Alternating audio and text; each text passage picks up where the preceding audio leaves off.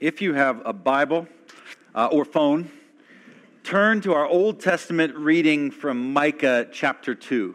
If you get to all the, the really thick prophets, you know, Isaiah, Jeremiah, Ezekiel, go to the right.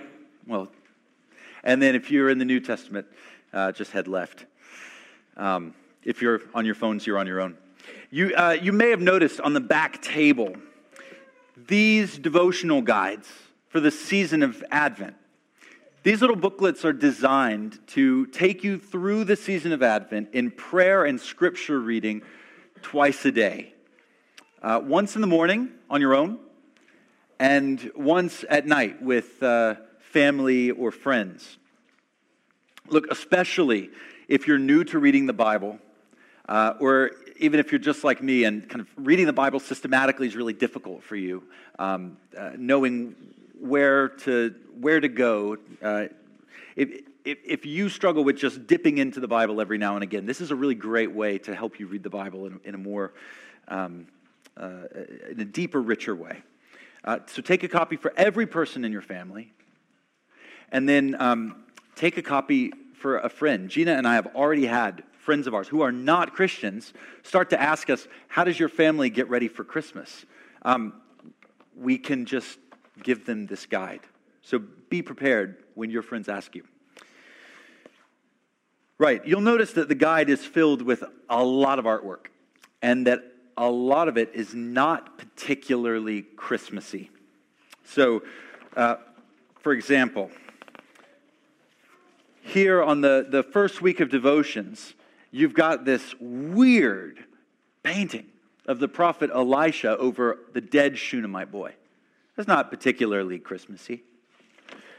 You go to the next page and you have this locust munching wild man, John the Baptist, proclaiming that the axe is laid to the root of the trees. That's, that's not very Christmassy. And then later on, you've got an angel blowing a trumpet on the day of judgment.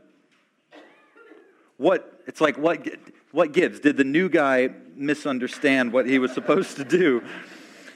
Um, what are images like these doing in a devotional guide meant to prepare us for Christmas? Someone came by the office uh, just before these guides went to print and asked me what I was going to put on the cover. And I told them, I'm going to put this William Blake print about Jesus' terrifying parable of the ten foolish virgins in Matthew 25, a parable about his return to judge the living and the dead. And my visitor kind of got wide eyed and um, clearly thought I had made a mistake. What does judgment have to do with Christmas? Well, as it turns out, everything. This morning is the first Sunday of Advent. Now, if you're new uh, to Christianity, or even if you're just new to, to more liturgical ways, uh, more explicitly liturgical ways of being a Christian, then you may also be new to Advent. Um, look, through the centuries, Christians have cultivated this remarkable way of telling the story of Jesus over the course of a year, through seasons and through days of fasting and feasting. And, um, and by the way, I explain how the Christian year works in this Advent guide, so I'm not going to repeat myself here. What I do want to underline for you is that in all the Christian year, Advent is unique. And what distinguishes it, you see, is that it bears not one location in the Christian year, but two. Advent occupies two moments, two locations. It has two jobs. It stands on the one hand as the beginning of the Christian year the season of preparation for the first coming of Jesus, the Nativity at Christmas. But it is also and equally the end of the Christian year, the season in which we prepare for the second coming of Jesus. What this means is that Advent prepares us for Christmas by putting us face to face with the last things death, judgment, heaven, hell. Advent says that you'll never understand the need for the incarnation, for God to come and in Christ assume a human nature and live and die as one of us. You'll never understand that unless you grasp the reality of divine judgment. From a marketing standpoint, this is a lousy way to prepare for Christmas, right? As a matter of fact, this dual perspective on Advent, celebrating Christ's uh, first coming by first facing the reality of his second coming, this is utterly foreign to how the marketplace conditions us to approach Christmas. A couple of weeks ago, Gina and I were uh, in London for an academic conference.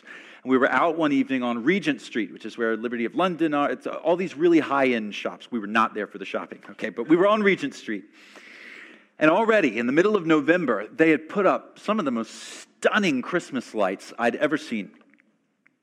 Huge angels looming down the length of Regent Street with wings and robes spanning multiple lanes of traffic. As people bustled down Regent Street, these enormous glittering creatures presided over their pilgrimages to some of London's highest end stores.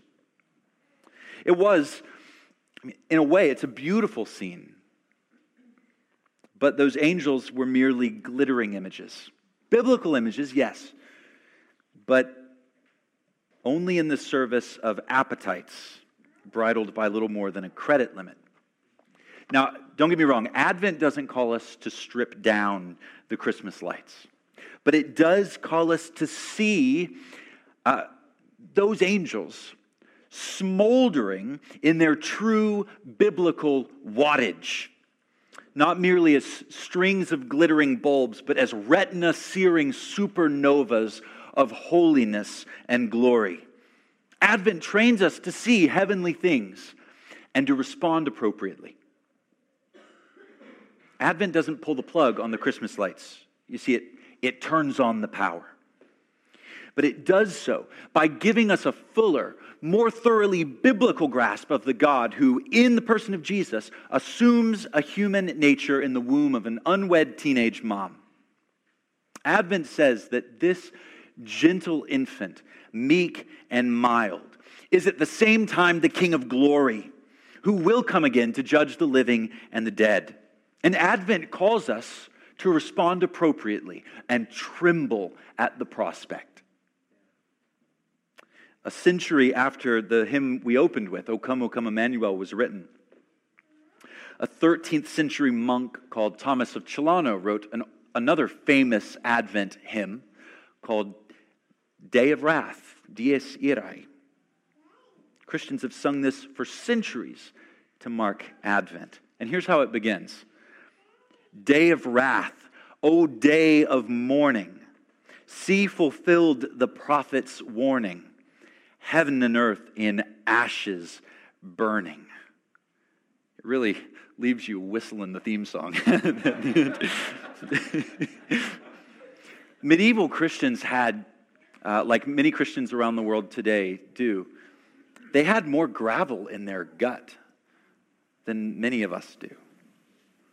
They understood, medieval Christians like Thomas Celano, understood full well that Advent brings fearsome tidings. The king comes to judge. And that reality that the Holy One of Israel judges is laid out on full display by the prophet Micah.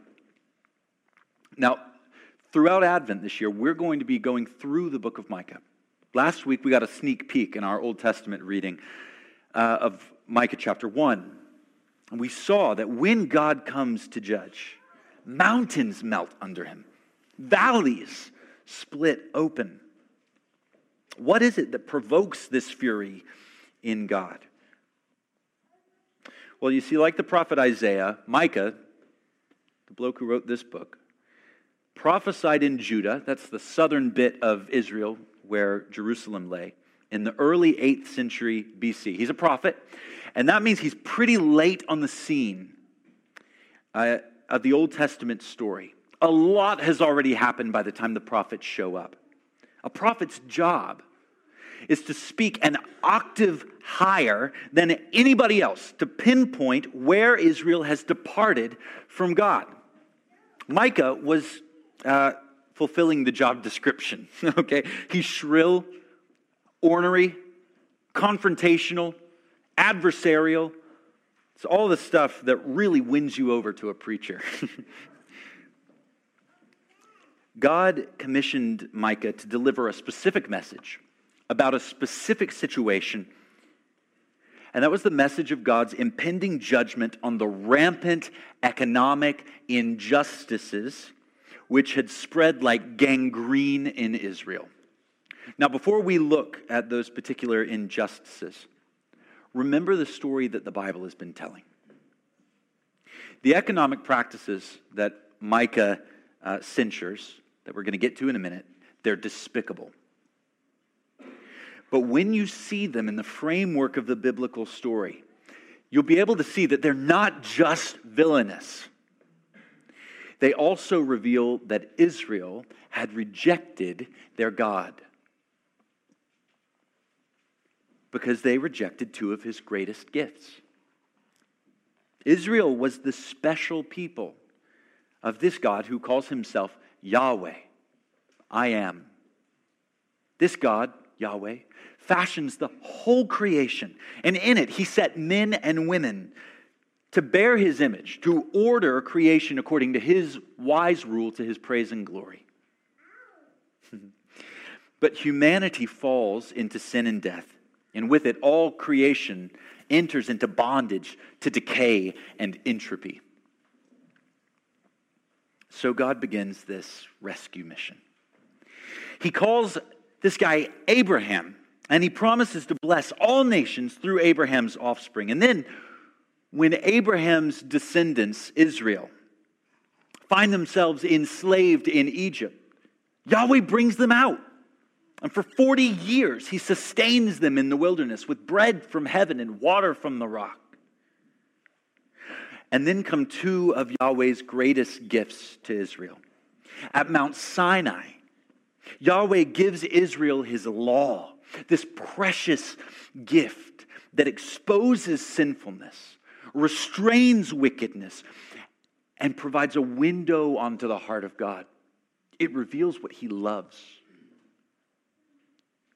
And if that weren't enough, God then gives Israel the gift of a new land, a land flowing with milk and honey where they can manifest Yahweh's wise rule by living distinctively from the nations. I remind our kids ad nauseum I don't care what your friends do, our family is different. The family of Israel was to be different to live distinctly. You shall be holy to me.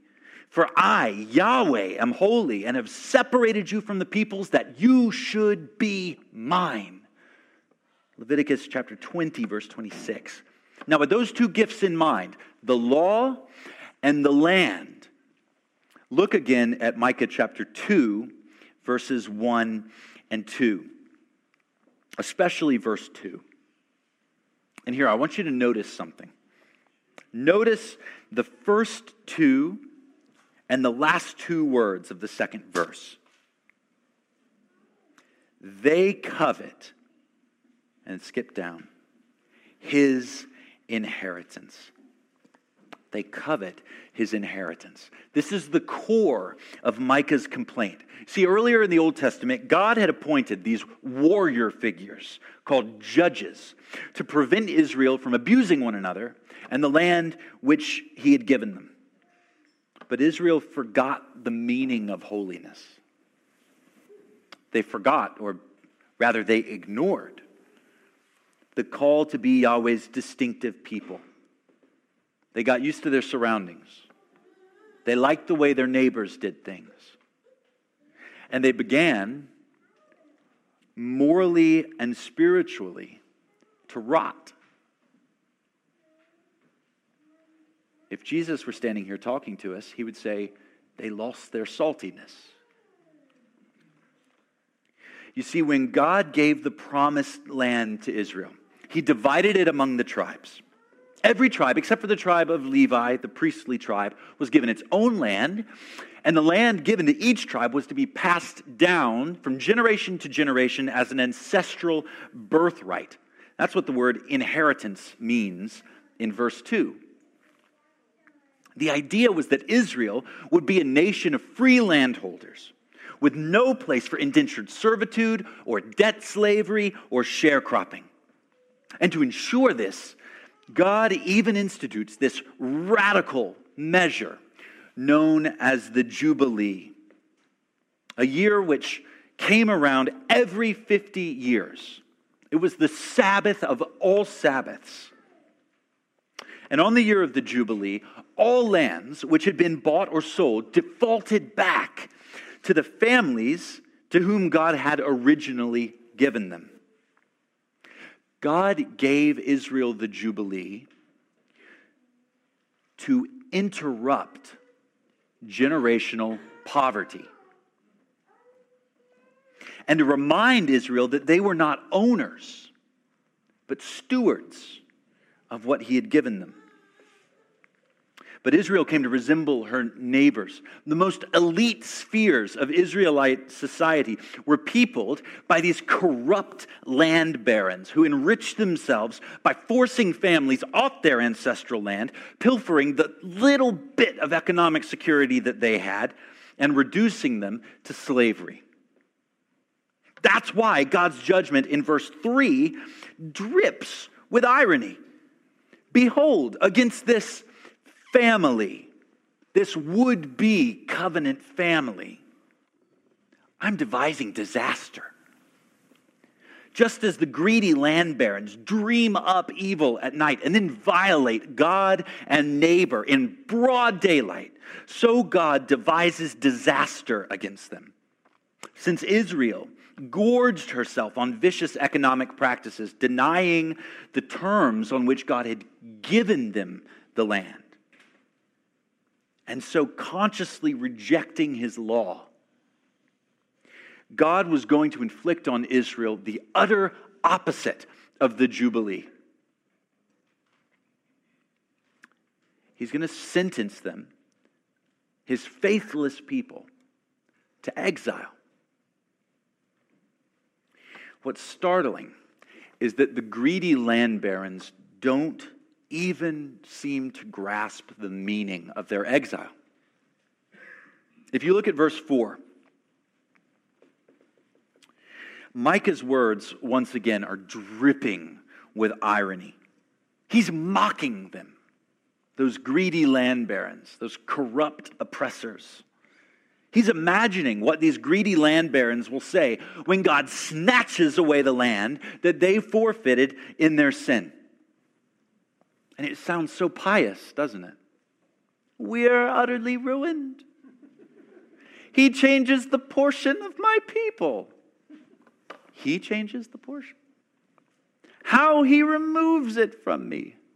Haven't you removed it? To an apostate, he allots our fields. In other words, Micah is pointing ahead into the future at the dreaded Assyrian conquerors who are going to sack Samaria in 722 BC. And he's saying, You think they're the apostates? You think they're the backsliders? See, there's a subtle warning here. Did, did you know that each and every one of you was born with a superpower? It's true. All of us enter the world with this innate ability to convince ourselves that we are the last people in the world who need to be judged. Somebody needs sorting out. The person sitting beside you needs a talking to. Just not me, if you don't mind. Of course, we don't say it so plainly, right? But think about it this way we love to have nearly every virtue practiced on us. We want to be treated virtuously almost all the time. We want our guests to practice temperance when they eat our food and drink our wine. We want friends to practice chastity toward us, and especially toward our children. We want our children to practice prudence in the friends that they choose. We want strangers to show courage in our classroom or at work or wherever, when for whatever reason we are seen as undesirable people to befriend. but justice is the last virtue I want someone to practice on me. But the Bible is clear. It is those who seek to avoid judgment upon whom judgment falls the hardest. But when instead of evading justice, we learn to desire God's judgment, not as judgment of somebody else, people over there across the room, sitting beside you or behind you, but judgment of you, of me, then we are brought through the whirlwind of his wrath straight to the heart of Jesus, where we discover that the one who comes to be our judge comes not to condemn us, but to save us. Notice that we get a glimpse in verse 5 of two different futures for God's people. There are two ways out of this calamity that God is bringing upon Israel. And the only difference between the two outcomes, the two groups, is how people relate to the judgment of God. On the one hand, we have those greedy land barons. Through Micah, Yahweh declares these victimizers guilty, and the penalty, as I've already said, is physical exile. And in 722 BC, that sentence was partially executed. Assyrian troops march on Samaria and lead the northern tribes of Israel away into exile. But the curse of physical exile was only a shadow of the greater judgment that Yahweh was executing upon Israel. Because with the loss of the covenant land comes the loss of the covenant relationship, which is to say, the loss of eternal life. One of the two futures envisioned here is nothing short of death and hell. And if this doesn't terrify you, you're not awake. This should terrify you. When Yahweh promises in verse 5 that you greedy land barons will have none to cast the line by lot in the assembly of Yahweh, what he's saying is that those who have violated his covenant, those who have introduced among his people this extreme disparity between wealth and poverty, they are forever excluded from the covenant people of God. This is a fearsome judgment. God lays eternal death on those who willfully reject him. And yet, this is only half the story. This is only one of the two futures we glimpse, because embedded in this terrible judgment is a second future a promise implied in what the judgment assumes. One day, the assembly of Yahweh, the people of God, will be regathered. And the renewed people of God will be given a share in the salvation Yahweh achieves. This is fearful news, then, but it is also good news. God promises that He will not forget His covenant people in exile. One day He's going to gather them up he will restore them to the promised land of rest. He will again cast the line, restoring to all Israel their true inheritance. Verse 12 brings this out loud and clear. I will surely assemble all of you, O Jacob. I will gather the remnant of Israel. But how will God save the remnant? Please don't miss this. This is so important. First, God is going to establish his reign in the midst of his enemies. That's the promise of verse 12. Micah is envisioning Jerusalem besieged, and within it, the faithful remnant of Israel protected from their enemies by their shepherd king. God is not only going to establish his reign among his people, he's going to establish his reign in the midst of his people's enemies. That's the promise of verse 12. But there is a second and even more remarkable promise in verse 13. Having established his reign in hostile territory, the shepherd king of Israel now invades the world. He sends out his people as his emissaries. The kingdom of God is breaking into the world. But what's really striking about this incursion is that it happens through the weakness of his faithful people. Micah envisions a day when Israel, having been kept safe by Yahweh within Jerusalem, is led out. But as we know, if we carry on reading the story of the Old Testament, when Israel is finally led out of Jerusalem, it's not in triumph. No, eventually, Israel leaves Jerusalem in chains, in bondage. The remnant, too, suffers exile.